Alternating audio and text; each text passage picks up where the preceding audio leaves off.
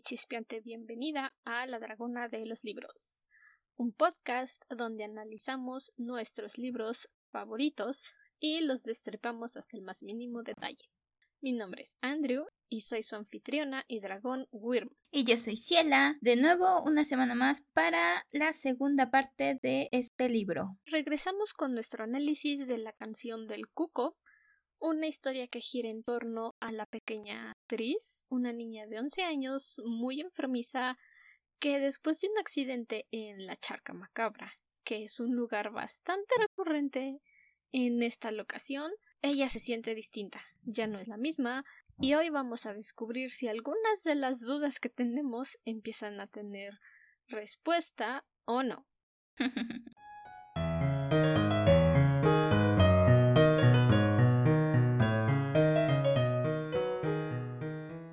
ok, entonces comenzamos con una breve discusión sin spoilers de la segunda parte del libro, que es hasta el capítulo 22, a donde hemos leído. Y terminando nuestra discusión sin spoilers, vamos a comenzar con el análisis habitual.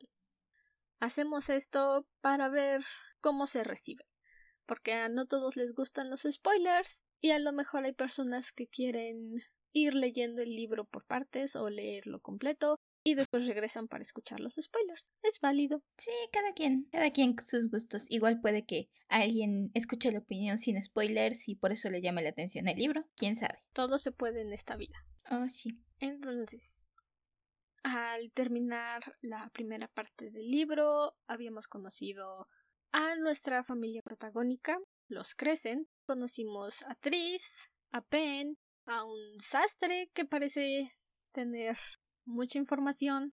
En la parte con spoilers del capítulo pasado yo dije que este sastre me recordaba al doctor Erland porque me daba ese aire de viejito que sabe muchas cosas pero no te cuenta nada. Entonces es el sastre Erland. Y también en la parte, en la primera parte del libro se nos presentó la problemática inicial del libro. Algo malo sucedía con Tris y ella no sabía qué. Debo decir, conforme más avanzamos en el libro, más me va gustando cómo va manejando la autora algunas partes de la historia. Y sobre todo algo que me saltó mucho esta segunda parte fue la forma en que describe algunas cosas. Para este punto ya tenemos la idea de que estamos hablando de seres sobrenaturales y todo el tiempo mientras la historia tiene una forma muy sutil, en mi opinión, de, de resaltar algunas descripciones. Por ejemplo, en algún momento habla del astillado lamento de los árboles o cosas por el estilo, que no sé, tiene un toque especial, al menos a mí yo siento como un toque especial para este tipo de descripciones. Y al mismo tiempo creo que hay un gran dominio de lo que es la voz del personaje. Todo el tiempo que estás leyendo sientes que aun cuando las descripciones son claras y todo, todo el tiempo no olvidas que estás con quién estás tratando, no olvides quién es tu personaje principal con el que estás siguiendo la historia y te crees que lo que estás leyendo es como ese personaje se siente. Sí, y más que nada porque la autora maneja este tipo de narrativa centrándose en un solo personaje, como mencionábamos en el episodio anterior, muy al estilo de Harry Potter. O si no lo mencionábamos, lo menciono ahorita. Harry Potter es una historia que te narra la historia solamente desde el punto de vista de Harry. No sabes lo que pasa con los demás personajes, no sabes lo que piensan o si te lo mencionan es muy levemente porque la historia sigue a Harry solamente. La canción del cuco es muy parecido en ese sentido de narración. Sigue la historia de Tris, sigue los conflictos de Tris y vemos las cosas desde la perspectiva de Tris. Y aunque ella es una niña de 11 años, es muy consciente de que las cosas que pasan a su alrededor no son lo que deberían de estar ocurriendo en una familia normal. Y sí, justo como dices, Ciela, tiene una forma de describir las cosas que aunque bien esta historia no está dirigida para jóvenes adultos, sino para un público más joven, tiene unos toques bastante perturbadores que de haberse abordado de otra forma pudo haber sido una historia completamente dirigida para adultos. Y es bastante interesante que haya podido manejar la historia y mantenerla en un público joven. Sí, realmente Esta es una historia de misterio, es una historia con cierto toque de terror. Para un público más grande no te va a aterrar esta historia, sobre todo si estás acostumbrado a leer otro tipo de historias de terror. Pero sí te creo que alguien más chico tenga este cuscus que sí así como que se sienta nervioso. Y es un ambiente, al final de cuentas, es un ambiente oscuro el que te maneja. Y la historia conforme vamos avanzando se va haciendo un poco más oscura cada vez. Entonces, lo maneja muy bien sin olvidar que, como dices, es para un público joven y al mismo tiempo como alguien, como un lector más experimentado, como alguien ya mayor, de todos modos la historia te lleva, te llama la atención. No es el tipo de historia que dices es solo para más jóvenes y yo ya de grande ya no le encuentro nada. Igual te puede atrapar el misterio, ya no te va a dar tanto miedo, pero sí detectas este tono oscuro, estas cosas lúgubres, como dices. A lo mejor y sí te da miedo, porque no hay que generalizar. Yo he conocido personas de mi edad que todavía no pueden ver Coraline porque les da miedo. No pueden ver la leyenda de Sleepy Hollow porque les da miedo. Entonces, seas grande o seas chico, puede que te dé miedo, puede que no. Depende más bien de tu sensibilidad a los asuntos de terror, a los temas de misterio y de thriller que es básicamente lo que esta historia nos viene manejando. Como alguien que ya tiene su experiencia leyendo, ya tiene sus años en aislamiento leyendo únicamente sin asistir a eventos sociales como fiestas, salidas de noche, de viernes, de cine. Sí, lo siento, soy completamente aislada del mundo. Me gusta vivir aislada del mundo. Entonces, yo ya tengo esta sensibilidad a las pistas que se me van presentando al inicio de una historia. Yo ya puedo decir, ok, la historia va siguiendo este rumbo. Por supuesto, no puedo adivinar exactamente lo que va a pasar, pero sí voy dándome cuenta de cómo es que la historia se está desarrollando. Para un niño que posiblemente apenas esté adentrándose en lo que es un libro complejo, porque es una lectura compleja, seguramente va a encontrar muy emocionante ir descubriendo estas pistas, ir encontrando estos misterios, irlos descubriendo, y aun como un adulto experimentado, sientes esa misma emoción. Digo, es un poco obvio, pero al irlo leyendo yo también tuve esa sensación de ah, así que vamos por ese rumbo. Sí, aunque la autora te, te lleve de la mano, disfrutas el camino. Y como dices, aun cuando hay algunas cosas que dices, ah, ya sé para dónde va esto, lo cuando, cuando llegas al punto no es, no dices, ay, sí, hizo eso sino que al contrario, hasta te sientes bien por haber dicho, ah, sí, es donde iba y lo está manejando bien, me gusta cómo lo está manejando. Igual, otra cosa que me gustó mucho, y sobre todo resaltó esta segunda parte, es la cuestión de la mitología. Hay muchas cosas sobre la mitología de los mundos mágicos y las hadas y cosas por el estilo que incorpora la autora en la historia y se nota mucho sobre todo en esta segunda parte. Y me gustó porque si tú tienes ya cierta idea de todos estos mitos, igual te puede ir ayudando a descubrir hacia dónde va la historia.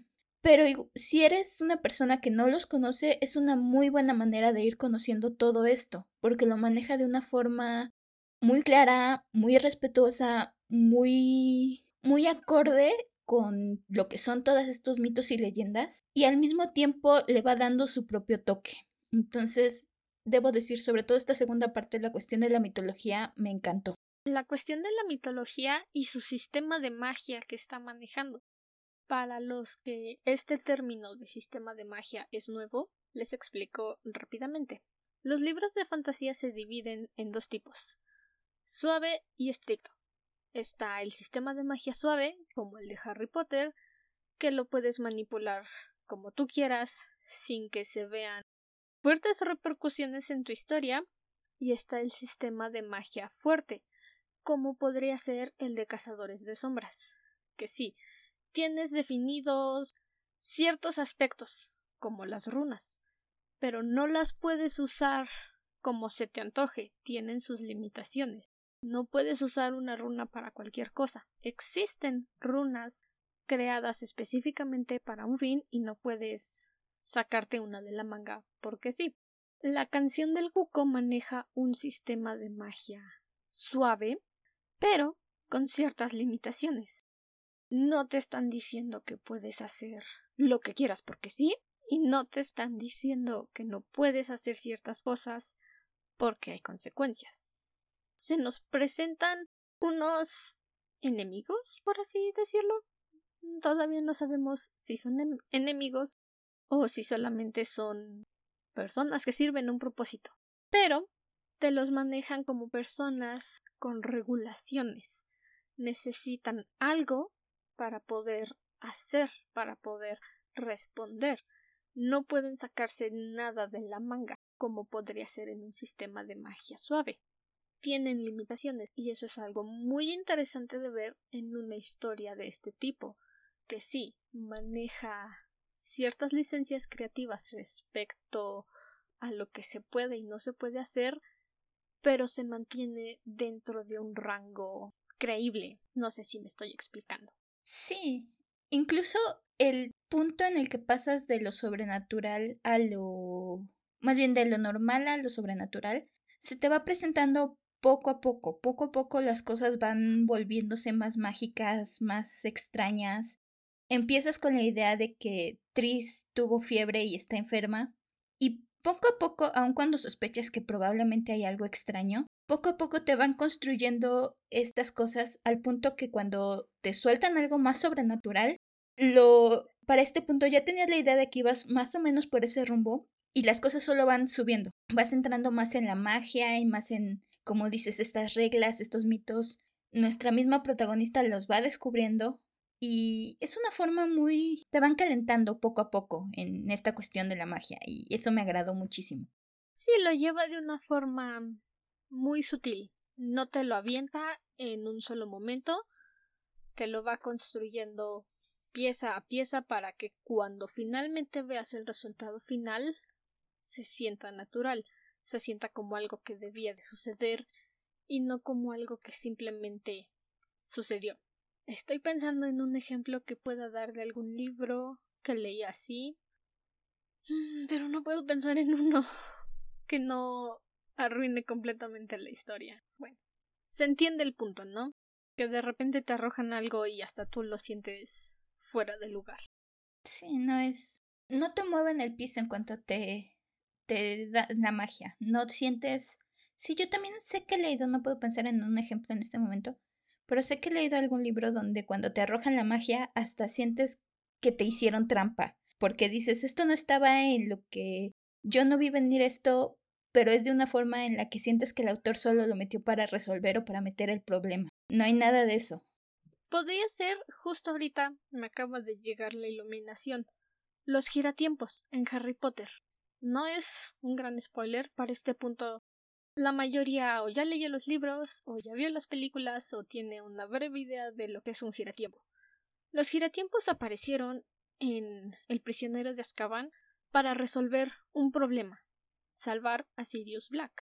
Y después de eso no los volvemos a ver.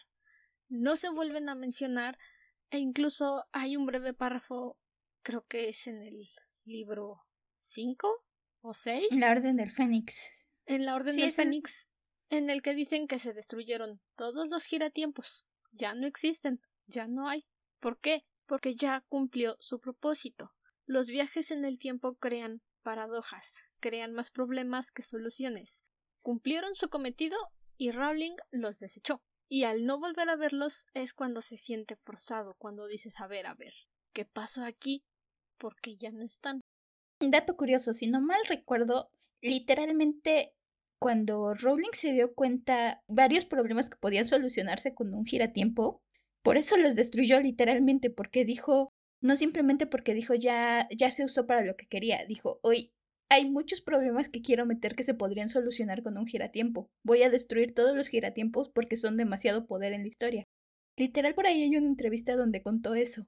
Entonces, como dices, existió para solucionar ese problema y cuando se dio cuenta que incorporar esto podía resolver más, más problemas aún, los destruyeron. Y esto se ve aún más claro con un pequeño spoiler sobre el niño maldito. la secuela que sacaron, si alguno de ustedes, queridos gremlins, está interesado en ella, spoiler, en este libro sacan un giratiempo de años. Según esto, Rowling ya había definido hace mucho que el giratiempo solo te podía regresar unas horas. Y en este libro, literalmente, o en esta obra, te sacan un giratiempo de la nada que te puede regresar años por creo que tramos de 10 minutos o cosas así. La verdad Como es dices, que... Bueno, también debemos dejar muy en claro esto. El legado maldito es un fanfic. O sea, no esperes algo concreto, no esperes una buena escritura, un buen planteamiento. Es un fanfic hecho a la carrera, aprobado por Rowling. He leído mejores fanfics, pero... bueno, si tú quisieras que la autora aprobara tu fanfic como canon, también harías una cochinada como el legado maldito. No lo voy a negar. Yo lo haría. No hay que mentir. Lo haríamos todos. Pero yo tengo principios. Entonces, cuando yo hago mis fanfics, especialmente de las chicas superpoderosas, que ya he dejado en claro muchas, muchas veces, es mi fandom activo, no haría cochinadas así. No. No. Puedes continuar con tu idea. Te interrumpí. Lo siento. está bien. Creo que de nuevo nos desviamos un poco del punto hablando de esto. Pero ustedes captan la idea, queridos gremlins no hay algo que sientas aquí. No hay un Deux ex machina aquí. Al menos hasta el momento. No hay algo que exista simplemente para solucionar los problemas y luego desaparezca o que llegue de la nada. Es algo que te viene, todas las cosas te las van construyendo y te van dando ciertas reglas que incluso si, como mencionaba, si te pones a investigar un poco sobre la mitología de los reinos mágicos, de las hadas y sobre todo los mitos europeos, donde las hadas son un poco más tétricas, puedes encontrar muchas cosas en esta historia que van de la mano con eso. La autora le da su propio giro, pero van de la mano, tal cual. Entonces, es un, en mi opinión, un muy buen manejo de todo este sistema de magia. La verdad es que sí lo está manejando muy bien. Por ahora, no hemos percibido ningún Deus ex máquina de funciona porque me conviene y luego lo desaparezco. Esperemos que continúe de esa manera. Y, dicho eso, saltamos a nuestra parte de la historia con spoilers. Y comenzamos justamente con el sistema de magia. Descubrimos en cierto punto de la historia que Tris no es una muñeca de porcelana, como yo asumí el episodio anterior, pero sí es una muñeca. Nos cuentan que hay un hombre llamado Alcaudón creó a Tris a base de las hojas de su diario, su cepillo, hojas y barro. Es una muñeca de un tipo, solamente que no como la que yo asumía. Sí, más o menos iba por un poco la idea que yo mencionaba, actriz la cambiaron, porque de hecho la, cambiaron y crearon una actriz de hojas, de barro, no precisamente de charca macabra, como yo decía, yo creí que habían juntado los elementos, más bien llegaron ya con todos los elementos a charca macabra y crearon a esta muñeca. Entonces, igual, esto, como mencionábamos, de la magia y la mitología, si te pones, yo cuando empecé a sospechar el capítulo pasado sobre sobre los changelings, me puse a investigar un poco, en un ratito que tuve en la semana, y literalmente tienes este tipo de changeling donde tienes a un muñeco hecho de hojas y de barro que toma el lugar de un niño, que es lo que tenemos con Tris. Entonces, como mencionaba, si tienes más o menos la idea de la mitología, muchas cosas de lo que van pasando con Tris a partir de este punto van de la mano el cómo detectarlos, el, cómo se comportan, de todos. Chain links, dependiendo de cómo los estés manejando, puede que sean un gnomo, que su propia raza se llaman chainlinks. Puede que sean los chainlinks propiamente que son del tipo hada, no forman parte de estas mm, traviesas juguetonas que ya conocemos más bien son del tipo que hacen maldades por hacer maldad. Estas también toman el lugar de los niños en ciertas ocasiones por orden de alguien superior. Y el que hayan manejado a esta Notris, que es como se empiezan a referir a ella a lo largo de la de esta segunda parte, es más bien como un changeling creado, no alguien que fue a tomar su lugar porque tenía una misión. Lo hicieron para deshacerse de la verdadera Tris. Nos enteramos que alguien se llevó a la verdadera Tris y entonces en Charca Macabra dejaron a esta muñeca con todas estas cosas de Tris, sus diarios, su cepillo, mm, no recuerdo qué otra cosa menciona, pero con varias cosas de Tris, y surgió Notris, que es la persona con la que estamos siguiendo la historia. No que alguien se haya llevado a Tris, ya tenemos un nombre, tenemos una identidad, se llama el arquitecto. Y el arquitecto parece formar parte de algo más grande, algo que llaman los adyacentes. Ellos fueron los que secuestraron a Tris. Sí. Hasta el momento, como va la historia, lo que yo he entendido es que es el arquitecto quien está orquestando todo esto y él es parte de este mundo de los adyacentes. Y este es un concepto que nos empiezan a manejar en esta segunda parte y poco a poco nos van introduciendo y nos van jalando con todos estos mitos y leyendas sobre los adyacentes. Nos los están construyendo poco a poco. Sí. Tenemos un solo encuentro con el arquitecto y es una persona interesante. O no persona interesante. No sabemos qué es, es un adyacente entonces. Bueno, todavía no estamos completamente seguras de que sea adyacente. No sabemos lo que son, tampoco sabemos si el arquitecto lo es. Por ahora, sabemos que confabula con los adyacentes. No estamos seguras de que sean lo mismo. Yo tengo la idea de que sí. ¿Por qué? Por un par de cosas.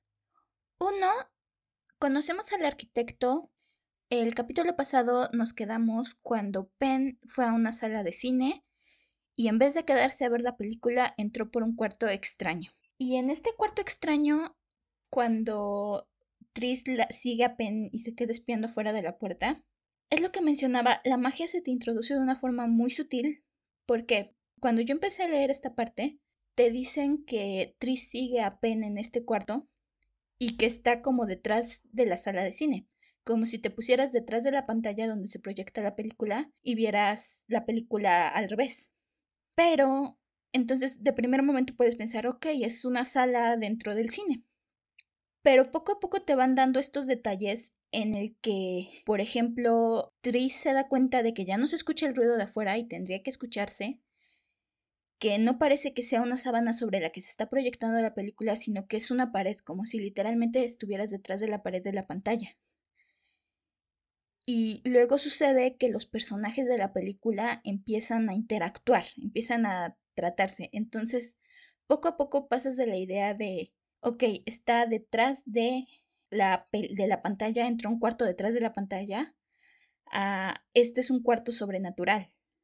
Entonces, por este tipo de pistas e igual un comentario que hace un personaje más adelante que es el mensajero alado, la persona que deja las cartas que mencionamos el libro pasado. No es una persona, es un pájaro. Es un pájaro. Bueno. Hay una gran diferencia. No, no, no. Lo describen como un pájaro. No es una persona, es un pájaro. Hay una gran diferencia, empezando por las plumas y el pico. Está bien. Entonces, este pájaro le menciona a Notris, que sabe a quién está buscando y que es el adyacente más poderoso que hay en los alrededores. Entonces, por estos detalles, yo pienso que el arquitecto sí es un adyacente, está dentro de este mundo y no solamente es una persona que está interactuando. Yo pienso que no. ¿Por qué? Porque si fuera tan poderoso, no se consideraría como los secuaces a los que lidera. Esa es mi percepción de alguien que tiene tanto poder. Tal vez sea que sí, tal vez sea que no. Lo descubriremos conforme vayamos leyendo. Pero sí, esta ave que está entregando los mensajes de Sebastián nos dice que meterse directamente con el arquitecto es un no no. muy mala idea, no lo hagas, tirar a matar. Corra si aprecia su vida. Esa es otra parte del sistema de magia que se nos está presentando muy interesante. Sabemos que está esta persona con gran poder que puede manipular su proyección de cine en la televisión para atrapar personas. Eso a mí me recordó muchísimo a la película del siniestro, al Mr. Boogie. Spoiler, si no has visto la película, es muy muy buena. Adelántate como 30, 40 segundos si no quieres recibir un spoiler. El Mr. Boogie se lleva a los niños a su mundo a través de las cintas de cine. Los carga y los mete a su película, a su proyección. Muy similar a lo que el arquitecto intenta hacer con Pen. Le hace creer que estas personas de la pantalla la van a ayudar, la quieren salvar, cuando realmente quiere deshacerse de ella para que no le cuente a los demás de lo que están haciendo. Que por cierto, no sé si ustedes tienen banderas rojas, luces rojas o alarmas en su cabeza, pero que una niña de nueve años hable tan tranquilamente con un hombre como él, that's a big no no for me. No, no. Yo hubiera dicho Pen, sal corriendo de ahí, no me importa qué te haya ofrecido, no me importa cómo te quiera ayudar. No, no. No. No. No. No, no, no, no. No. No. No. No. Concuerdo. El, la mera mención de una niña, Pen nos dicen tiene nueve años. Una niña de nueve años reuniéndose a escondidas en un cuarto sola con un hombre grande. No, no, no, no, no, no, no, no, no, no. No me importa qué tan fantasiosa sea tu historia, no me importa qué tantas explicaciones, excusas me pongas. No, no, no, no. Entiendo por qué Pen cayó en esta trampa, porque al final de cuentas es una trampa. Pen fue un peón lo explican después? ¿Por qué? Porque este hombre se acercó a Pen cuando estaba vulnerable. Nos cuentan un poco después que Pen se le prometió ir al cine por su cumpleaños y el mero día Tris dijo que le dolía la cabeza y le cancelaron esta, este regalo que iba a ser su regalo de cumpleaños. Cancelaron el regalo de cumpleaños de Pen, Pen se enojó y entonces la, la castigaron y se quedó sin cine y sin cumpleaños. Pen se va muy enojada, está vulnerable, ya lo mencionamos el capítulo pasado. Todos en su casa, Pen es la malvada de la, de la casa, según sus padres, es la que causa los problemas. Y este hombre se acerca y le ofrece su mano, una solución. le ofrece una solución, se muestra amable, le dice que le agrada, le dice que su hermana es la manzana podrida de la familia, le dice que le puede ayudar a que sus papás sean mejores, que la quieran más. Y esta es una niña falta de afecto, falta de atención, que se aferra a la primera persona que le muestra un poco de, de atención positiva y es lo cae que en esta trampa. El episodio pasado. Lo peor que puedes hacer como padre es darle favoritismo a uno de tus hijos. Evidentemente, los Crescent empezaron con Sebastián. Sebastián desapareció después de la guerra en Francia, que tal vez no sea, pero a mí me hace pensar en la guerra de los cien años con Inglaterra, que en realidad duró 89, y ahí fue donde murió Sebastián. No me crean, no me tomen palabra, no tengo datos, son mis teorías conspiracionales. Pero al desaparecer Sebastián, los Crescent jalaron a Tris para ser este centro de atención, que conforme vamos leyendo y descubrimos este detalle que nos cuenta Penn, que Tris fingió sentirse enferma para que no llevaran a Penn al cine por su cumpleaños, nos demuestra que más que unos padres sobreprotectores, son manipuladores. Han manipulado mentalmente a su hija para que ella misma crea que es enfermiza y que siempre se siente mal y así la puedan tener controlada. Pen evidentemente tiene su carácter gracias a este favoritismo y por eso ella es la que se da cuenta que no son felices y su familia no es tan perfecta como se enfrascan en obligarle a la gente a creer que es. Por esta situación también nos damos cuenta de que Pen le tiene mucho, mucho, mucho rencor a Tris, a la verdadera Tris. También a no Tris, porque es un monstruo que ella no pidió y le dieron. Pero para el tamaño que tiene, para la edad que tiene, es una niña con mucho rencor. Muchísimo. Pen literalmente nos dice que ella quería que Tris desapareciera. Literalmente, esta niña conspiró para hacer desaparecer a su hermana mayor. Así de rencor le tiene. No solamente a ella, también a sus padres, piénsalo así. También a sus padres, pero todo esto está enfocado en Tris y en este momento un poco en Notris. Porque incluso nos mencionan cuando estamos teniendo este, esta anécdota sobre su cumpleaños, que dice que cuando está sola en el parque empieza a pensar que le gustaría tener una pistola, que le gustaría tener una banda, que le gustaría ir a darle una lección a su familia. Y luego dice que entonces se dio cuenta que en realidad no quería asustar a sus papás, quería asustar a su hermana. Y tiene sentido porque aunque nosotras ya lo hemos mencionado, estoy muy segura que la culpa de todo lo tienen los padres con su pésimo, su pésima forma de tratar y criar a sus hijos. Al final de cuentas, para Pen, la villana de su historia es Tris. Es la que le quita el amor de los papás, es la que fingió llorar, eh, fingió sentirse mal para quitarle su regalo del cine. Esta es una niña que está buscando la aprobación y el cariño de sus papás. Entonces, ellos no son los malos en su historia, en su cabeza. Es la hermana la que los está haciendo ser así. Al menos eso es como ella lo ve.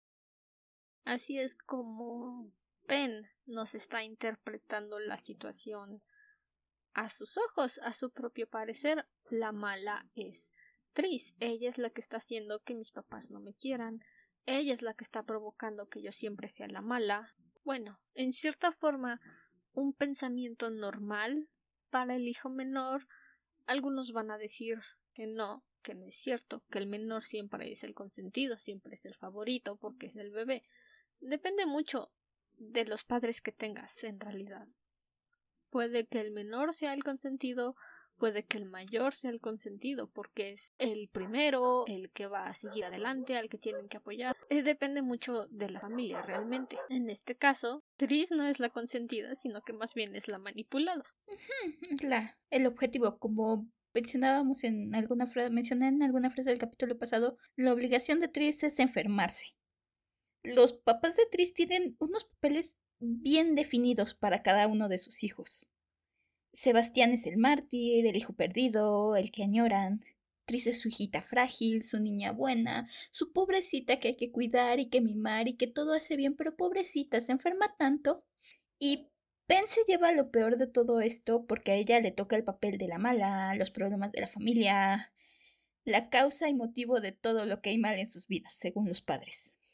Y es irónico porque para Pen, que ella es la manzana podrida para sus padres, Pen ve la manzana podrida en Tris. Es quien para ella le roba el afecto y recibe la atención y está fingiendo enfermarse. Y la verdad es que los podridos son los papás. Los podridos son los padres, exactamente. Y bueno, en mi familia yo soy el sándwich de las tres hijas, soy el relleno que nadie quiere porque no, a nadie le gustan los honguitos. La forma en la que tratan a Pen es la forma en que comúnmente se trata al hijo del medio. No lo digo porque mi vida sea miserable, simplemente es ciencia. Todas las personas que conozco que son el hijo del medio han experimentado lo mismo me cuentan lo mismo, nos quejamos de lo mismo. Simplemente pasa. Tienes un hijo mayor, tienes un hijo menor, solo son dos personas. A alguien le tienen que prestar más atención. Es naturaleza humana, no es que las personas lo hagan a propósito. Pasa. Y es lo que pasa con Pen. A ella la tratan como si fueran los honguitos del sándwich. Se enfocan mucho en Sebastián, en Tris, y a Pen la usan excusa para quejarse de todo lo que está pasando mal en sus vidas. Sí, de hecho, literalmente, cuando Notris regresa de este de esta salida al cine, pasa un tiempo fuera y cuando regresa a la casa la descubre su mamá y lo primero que le pregunta es, ¿Pen te obligó a salir de la casa? Y Notris le dice, no, no fue Pen. Y su mamá literalmente la agarra y le empieza a sangolotear y le dice, no, fue ella, tú nunca me tratarías así, a menos que Pen te obligara. Tienen ya su libreto los papás y se aferran a ese libreto. Y no les vayas a sacar. Una guía paso por paso de cómo no criar a tus hijos. Por favor, no sean como los crecen, son horribles padres. Conforme vamos avanzando la historia, voy odiando más y más a los crecen, en serio. Quiero quitarle la custodia de sus hijas y de Nutris y dársela a alguien más, por favor. Es más, ni siquiera quiero seguir llamándolos los crecen, porque mi crecen favorita vivía en un satélite durante siete años y es una mente criminal, entonces. Mencionan sus nombres muy brevemente, creo que solo en dos o tres capítulos, no me los aprendí, pero... Pierce y Celeste. Ese, Pierce. No quiero seguir llamándolos los, los Crescent, no se lo merecen.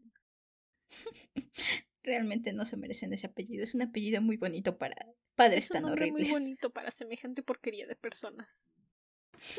y sí, todos estamos de acuerdo que son malas personas, y más porque, como mencionas, cuando Tris, no Tris, regresa de este viaje al cine, el señor padre Pierce intenta hablar con ella, le pide una explicación. No Tris le da la mejor explicación en la que puede pensar en ese momento y lo primero que dice este señor es ¿acaso no confías en mí? ¿No te he cuidado lo suficiente para que me digas la verdad? Y ese es el peor, peor modo de manipulación que le puedes hacer a un niño. El peor. Notris termina por sentirse mal de mentirle a sus falsos padres y la mandan a su habitación. Y al día siguiente, que antes de que se nos olvide, porque ya me estoy dando cuenta que voy a decir algo que no hemos mencionado, esta muñeca que hizo el alcaudón de barro y hojas tiene solamente siete días antes de desaparecer. Eso es lo que se ha estado mencionando, lo que se nos ha estado recalcando constantemente. Después de eso, ya no va a existir, y al parecer tampoco la verdadera Tris. El pájaro que atrapa no Tris en la habitación de Sebastián y le pide que le responda algunas preguntas, le dice que tiene que ir a ver al alcaudón para que le ayude a resolver este problema y quién sabe si le va a ayudar a no desaparecer o a tener un cuerpo, quién sabe lo que vaya a hacer.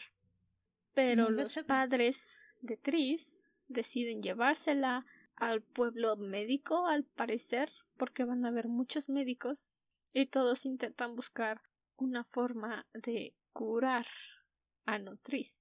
Digo curar porque la tratan como lunática. Básicamente, los padres de Tris quieren encontrar qué está pasando y entonces van de loquero en loquero porque es lo que están haciendo, están yendo de terapeuta en terapeuta porque Notris nos menciona que uno le dice que necesita descanso, otro le dice que tiene que hablar de sus problemas y de, lo, y de las cosas malas de la vida. Van de terapeuta en terapeuta. Yo no sé cómo eh, lo, Pierce y Celeste juzgaron por una plática con cada uno que se echaron en un día que ninguno de esos terapeutas era digno, para terminar en una pequeña casita. Una casita en medio de la nada. Donde le dicen a Notris que simplemente van a pasar ahí la noche porque es muy tranquilo y al día siguiente van a regresar a casa. Sí, claro. Oh, pero plot twist. La casita en la que se fueron a quedar en realidad estaba orquestada por el sastre Erland, quien, sí, insisto, se merece el nombre de Erland. Es un viejito que sabe mucho y no nos cuenta nada. Yo le voy a quitar el nombre de sastre Erland porque quiero mucho al doctor Erland y deshonor sobre el sastre, deshonor sobre toda su familia. Entiendo por qué hace lo que hace, pero al mismo tiempo... Y no le vas a juzgar a nuestro querido y consentido viejito verde las personas que mató no le vas a juzgar que haya sido parte de los que crearon a los soldados especiales de Luna. No le vas a criticar que haya formado parte de los que crearon la letumosis en serio. En serio. Vas a decirme que este viejito que intentó matar a un changeling para salvar a Tris, tal vez no de la manera correcta, pero de la que él sabe que funciona, y no le vas a criticar al viejito verde todos los cyborgs que mató tratando de buscar una cura, todas las personas que mató al crear soldados lunares mezclados con un lobo. Ya critiqué en su momento al doctor Erland. Ya lo critiqué. Se lo redimió al final. Este hombre no se ha redimido todavía para mí. Y, ok, estoy siendo un poco dramática porque la escena que tenemos con el señor Grace es bastante intensa. Llegamos a la casa y le hacen esta prueba a Notris para detectar un Changeling y la encuentran. De hecho, es igual, si buscan mitología, es literalmente lo que viene. Ponen, fingen una, una persona llamada Dot, que es como la cocinera, como la encargada de la casa. Pone a hervir la comida, pero usa cáscaras de huevo como si fueran cacerolas, y eso pone al fuego. y esto desencadena en la chimenea. Y esto desencadena una reacción en Notris que la revela porque empieza a carcajearse, le parece ridículo y entonces algo en ella contesta somos hojas del bosque antes de que Londres existiera, algo así. Suena muy bonito, es en rima, no me acuerdo, no apunté la, la cita exacta. Pero algo así dice, somos hojas de un bosque antes de que Londres existiera y jamás hemos visto cáscaras de huevo como batería de cocina. Literalmente si buscas cómo detectar un chingling en Google, es lo que te viene. Si pones cáscaras de huevo a hervir, este se va a morir de la risa y te va a decir, soy he vivido miles de años, pero jamás he visto que alguien haga eso. Literal. Hasta me da miedo. Bueno, lo vi y dije, ay, a lo mejor yo también soy un changeling, porque también me dio risa.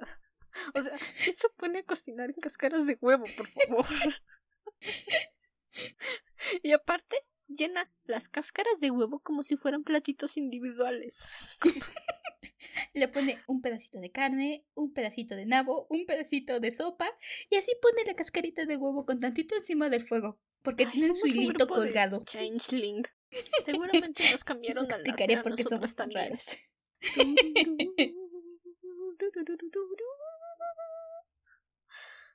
En fin, eso delata Pero a Notris como el changeling que es. Y es aquí donde el sastre Erland hace su aparición. Evidentemente, el padre de Tris le hizo caso, lo llamó cuando fue estrictamente necesario y él les dice esa es toda la prueba que necesitaban. Los cascarones siempre los hacen reír y los revelan como las aberraciones que son. Él les dice que para deshacerse de ella hay que quemarla para que los adyacentes, una de dos, o vayan a evitar que le hagan daño si es una de ellos, o no quieran perder su valiosa muñeca. Dice que también golpearla hasta que lloren y griten es una buena solución, pero prefieren quemarla, para estar seguros. Insisto, no lo veo lo malo. O sea, sí es malo eso. A ver, ¿cómo me explico? Sé que es malo, sé que es una mala solución, un mal método para deshacerse de un changeling, pero dada la situación y teniendo en cuenta mi teoría de que tal vez él también perdió a alguien de ese modo, encuentro muy lógica su respuesta. Realmente sí. Entiendo al señor Grace, al sastre Grace. Al Tú me entiendes. Sí. Lo entiendo sobre todo como dices, si como tu teoría dice que también la creo, perdió a alguien, a un hijo o una hija. Y al, pero al mismo tiempo esta escena, debo decir, es fuerte. Es la falta de empatía. Este tiempo estás... En esta segunda parte del libro cambia el misterio de qué le pasó a Tris a... Bueno, seguimos preguntándonos qué le pasó a la verdadera Tris. Ya entendemos qué es lo que está pasando con Notris. Y se le agrega este punto en el que Notris está desesperada por vivir. Quiere ayudar, quiere tener una familia porque para ella este, estas personas son su familia. Ella así creció con los, así apareció con los recuerdos de Tris y quiere a los, quiere a Pierce, quiere a Celeste, piensa en ellos como papá y mamá. El sastre le caía muy bien.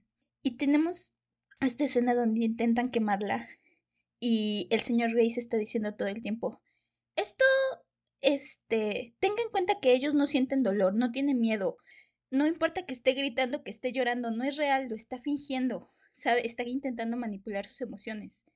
Y estamos del punto de vista de Notris y está aterrada, está asustada, ella quiere vivir, sabe que la van a quemar, está gritando, por favor, no, si haces eso me va, me voy a morir.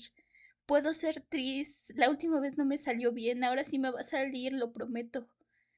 Es una niña de 11 años que acaba de, descubrir que no es una niña que se va a morir en 7 días y que están intentando echar al fuego. No es Entiendo una Es un Entiendo. Para ella en su mente es una niña. No importa lo que sea, para ella en su cabeza es una niña. Para ella ella es real. De hecho, hay una frase que me dolió cuando Notri se da cuenta de que no es real se va corriendo, llega a las orillas de un lago y está a punto de... está llorando, está toda afligida. Y entonces dice, tal vez sería mejor para todos si Notris se dejaba caer al agua y acababa con el monstruo.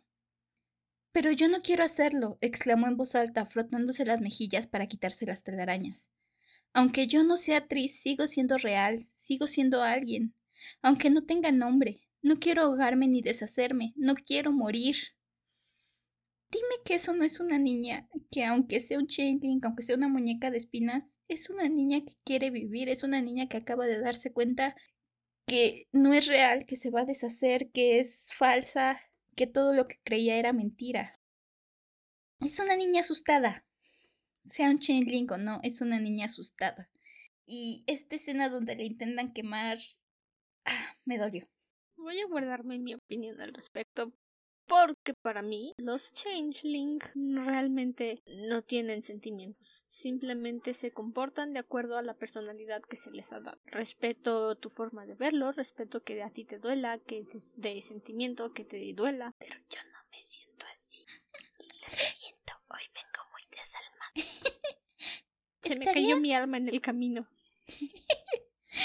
Estaría en tu punto de vista si viéramos la historia del punto de vista de alguien que no fuera Tris, no Tris, porque es no Tris.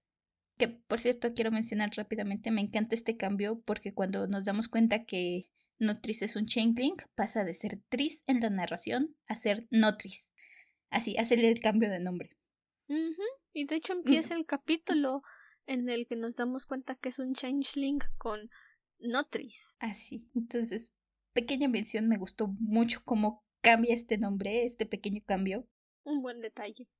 Muy, muy buen detalle. Pero, si estuviéramos viendo la perspectiva de alguien más, de Penn, del señor, este, del señor Grace, de los padres, probablemente tendría la misma opinión que tú. Pero siguiendo la historia desde el punto de vista de Notris, no puedo evitar sentir por ella, no puedo evitar decir, es que sí siente, sí, sí, yo sí lo creo, yo sí Sí, lo siento. Y te lo marcan muy claramente que este Changeling sí ha desarrollado sentimientos propios, emociones propias, pero yo, desde mi desalmado asiento, en este momento no puedo sentir empatía por ella. Lo siento, no sé qué me pasa hoy. Vengo muy desalmada. Se me callaron los sentimientos en algún momento cuando me bañé. No lo entiendo. Pero avanzando. También, el hombre misterioso del que hablábamos en el episodio anterior resulta que es el arquitecto. No hay que pensarle mucho para que eso quede claro porque menciona cuando le dice a Penn que él tiene una solución para deshacerse de Tris, que ha estado observando a su familia y se da cuenta de que Penn es la única criatura bondadosa en la familia que no ha sido contaminada por Tris. Además de que él es el que ha estado enviando a estas aves a estos pájaros para enviar las cartas de Sebastián. Y Tris, no Tris, se lo menciona a Pen en algún momento. Este hombre tiene a la verdadera Tris y a Sebastián. A saber qué es lo que le hizo Sebastián, qué es lo que no le hizo. Pero ahí lo tiene, de rehén, atrapado. En una pequeña cajita de cartón. No lo sé. Creo que mi, teoría ha cambiado de Sebastián esté del purgatorio justamente a eso. Este hombre, Sebastián se metió por accidente al reino de este hombre y este hombre se lo quedó. O algo por el estilo. Y entonces por ahí puede entrar mi teoría todavía. Sebastián se convirtió en alguna de estas criaturas que llevan cartas misteriosamente, pero nada más no le toca ir a su casa. Tal vez si va a su casa pueda liberarse o algo así. Eh, no lo sabemos. No lo ¿Quién sabe? Lo averiguaremos. Sea como sea, Pen de esta escena de mm, donde están a punto de quemarla, de quemar a Notris, Pen aparece de repente y la salva y se la lleva. Se la lleva y se van corriendo. y se van corriendo y huyen en la noche. Con todo que ser atropellada, que por cierto, esa niña tiene un muy buen intelecto y una buena, un buen instinto de supervivencia. Que ser atropellada para que la lleven de cerca a su casa y puedan ir a visitar al, al caudón. Y Ben le dice hay que irnos a refugiar con Violeta Parrish, la exnovia de Sebastián. Porque al parecer Violeta quiere mucho a y Pen quiere a Violeta. Y qué bueno, necesita alguien que la ame, esa pobrecita niña olvidada. Sí. Aquí queda muy claro que no es la primera vez que Pen hace esto, que no es la primera vez que va a esconderse con Violeta. Y Violeta es el sitio seguro de Pen realmente se va a esconder a su casa, es, no es la primera vez que lo hace, incluso Violeta le dice, ¿estuviste lanzándole piedras otra vez a los coches para que te trajeran? Ya se la sabe. Y aún así le acepta.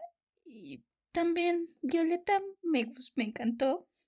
Se puede meter en un muy buen lío por aceptar a las niñas. Realmente la pueden acusar de secuestro incluso. Y le acepta. Es una situación muy desesperada, huyen de su casa, este, Pen sabe que si atrapan a Notris la van a matar y ella misma pues se va a meter probablemente en un buen lío. Y va con Violeta y es la primera persona en la que piensa y tiene la confianza para saber que puede acudir a ella en esa situación y Violeta las acepta con todo y todo. En serio. No creo no creo que Violeta, como mencionábamos que era la sospecha del capítulo pasado, se quiera aprovechar del dinero no sé, Violeta me agradó muchísimo en este capítulo. Le dan una versión completamente distinta. A lo mejor y solamente es ese tipo de chicas que hace lo que quiera, intenta hacerse su camino en el mundo a su propia manera, y obviamente los padres de Tris lo ven como algo malo porque muy seguramente estaba influenciando a Sebastián a no seguir siendo la marioneta de sus padres. Probablemente. O Eso es lo que estoy pensando ahorita. Tal vez Violeta era un poco más calmada y después de la muerte de Sebastián tuvo esta idea de la vida es corta, no sería la primera vez que sucede algo así. Tuvo este flash de la vida es corta, no la voy a desperdiciar siguiendo reglas y voy a hacer lo que se me pegue la gana. Quién sabe, puede puede que haya cambiado su rumbo, que siempre haya sido como dices más liberal, un poco de las dos cosas. Y honestamente por cómo nos describen que vive, porque renta una casita, cuando le da de comer a las niñas una latita de queso que tiene por ahí y un plátano, porque es lo que tiene en su casa para comer. Ni siquiera la culpo por vender las cosas como mencionaba. Es obvio, es obvio que Violeta no tiene la gran vida que los padres de Notris creen.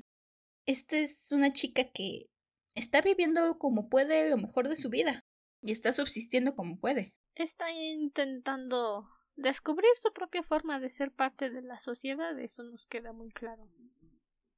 No parece ser una mala persona, después de todo, aceptó a las dos niñas en su casita donde aparentemente no puede traer visitantes, pero las está ayudando en en la medida de lo que puede, con los recursos que tiene. Y al parecer, bueno, esta es otra teoría conspiracional, pero eso puede ser lo que a Sebastián le gustaba de Violeta. No lo sabemos, Es posible que lo averigüemos más tarde, es posible que no, pero es lindo pensar de esa forma. Me agrada esa idea. Y ahora, ya para terminar este episodio y esta segunda parte de la canción del cuco, nuestra pequeña actividad es todavía un poco en parte teorías conspiracionales, pero más que nada son las partes de la historia que nos causaron más impresión. En mi caso fue la reunión de Penn con el arquitecto, como ya insistí bastante, no, no, el que hayan reemplazado a Tris por una muñeca que salió de la charca macabra, eso nos lo dejan muy claro, aventaron las cosas de Tris a la charca macabra y de ahí salió no Tris. Las personitas de la película son otro asunto que me causó bastante impresión. Insisto, muy semejante a El Siniestro. Me dejó pensando si acaso estas criaturitas no serán también adyacentes. la situación que le hizo cambiar de opinión a Penn respecto a Nutris o a Falsa Tris, como decide llamarla ella, que de repente elige ayudarla, y el hecho de que hayan secuestrado a la verdadera actriz. Nos menciona Penn que vio cómo la metieron en una bolsa o la envolvieron y la arrojaron a la cajuela de un coche.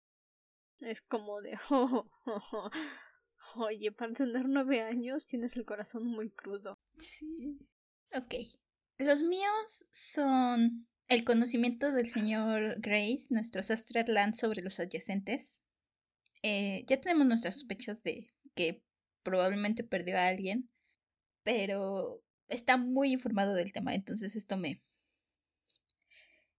Otra es, este, justamente igual que tuvo la escena con el arquitecto cuando se reúne con ella y se le, y se le intentan llevar los personajes de la película. Cómo no sentir impacto y sospechosismo con esa escena es ya lo decíamos, es un no, no. Otro es esta charla con este pajarillo que Notris atrapa y le hace las preguntas.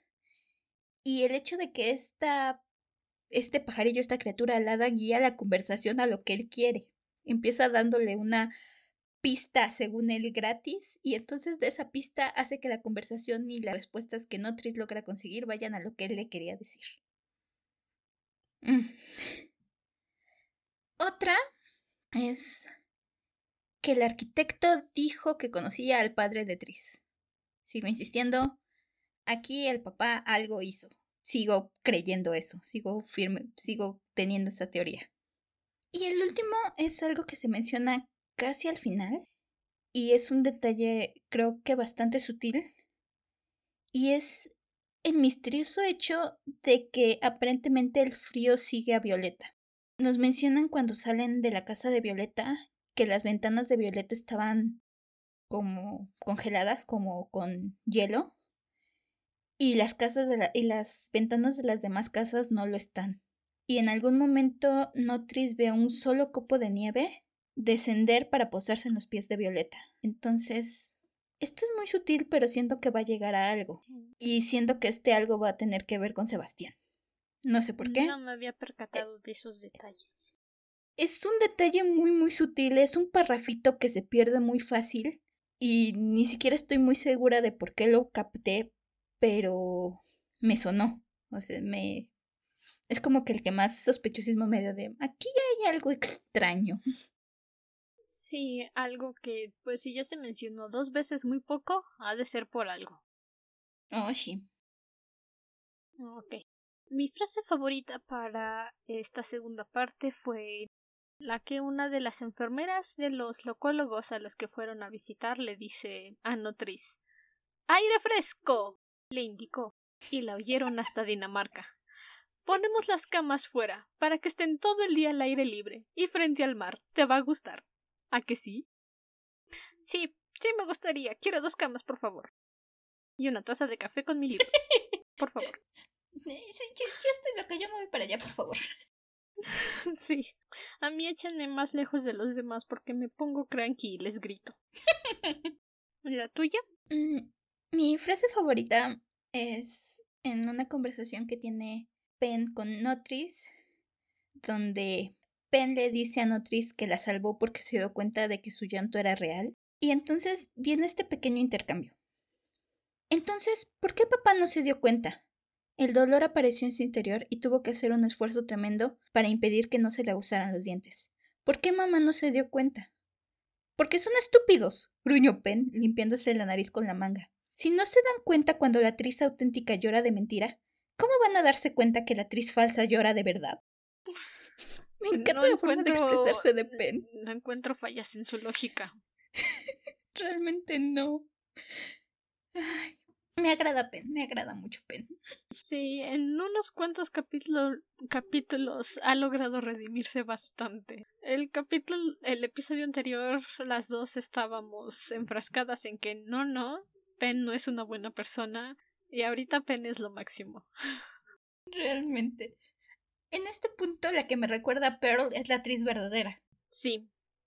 La actriz verdadera realmente era no la manzana podrida de la familia, pero no era una buena bestia.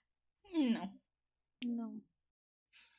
¿Tu personaje por favorito? último, mi personaje favorito fue Notris. Por la forma en que poco a poco empezó a aceptar el que ella no era la verdadera actriz, era una farsa, una mentira, una imitación, y aún así estaba esforzándose por ser la mejor actriz que podía ser. Debo decir que concuerdo contigo. Notris también fue mi personaje favorito. Se han alineado las estrellas. Oh, sí, tenemos el mismo personaje favorito. Creo que eso nunca había pasado. no, nunca había pasado. Como dices, esta forma en que acepta quién, que, quién es que, e intenta ser la actriz verdadera. Y esta lucha que tiene, este cambio que se agrega en esta parte por sobrevivir, por querer vivir. Y un par de las cuestiones en que quiere intentar encajar en la familia, aun cuando ella no está real. Y quiere incluso salvar a la verdadera actriz y a Sebastián.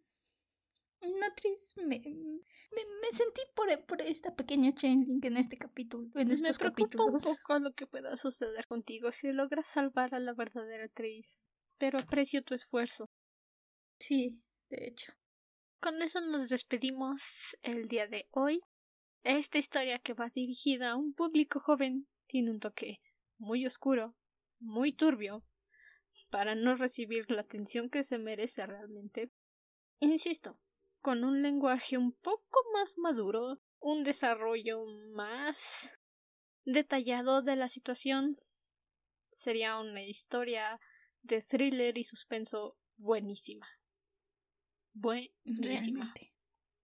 Está muy diluida y eso demuestra lo turbia que es. Puedo ver esta película como una muy... Pues, me ganó la idea. Puedo ver este libro como una muy buena película de terror. La verdad es que tiene un... una película en dos partes, tal vez. O una película de esas que hacen últimamente de dos horas y media. Es una muy buena historia para manejar. Realmente es. Ahora nos toca ser pacientes y esperar lo que sucede en los siguientes 10 u 11 capítulos. No recuerdo muy bien cuántos nos toca leer para la próxima semana. Tris tiene dos días antes de convertirse en barro y hojas. Así que esperemos que todo salga bien la próxima ocasión. Chan, chan, chan. Recuerda seguirnos en nuestra página de Instagram, arroba dragona-de libros, donde nos puedes enviar tus sugerencias o recomendaciones, o simplemente decirnos qué es lo que te ha parecido el podcast hasta ahora, nuestras reseñas, nuestros análisis.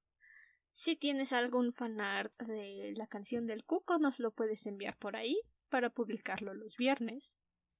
También nos puedes dejar una reseña en Audible o Apple Podcast. Nos encuentras en ambas plataformas. Conocer tu opinión nos ayudará mucho para seguir creciendo y mejorar y poder traerte unas reseñas de acuerdo a tu gusto. Hasta entonces, permanece cómodo y seguro dentro de tu cueva. Nosotros nos volveremos a reunir en el siguiente episodio. Hasta la próxima luna. Adiós. No se vayan a cuartos oscuros con personas extrañas, por favor. No, no. That's a big no, no si, un extraño se te acerca, corre al otro lado y dile a quien más confianza le tengas. No, no, that's a big no, no. Bye.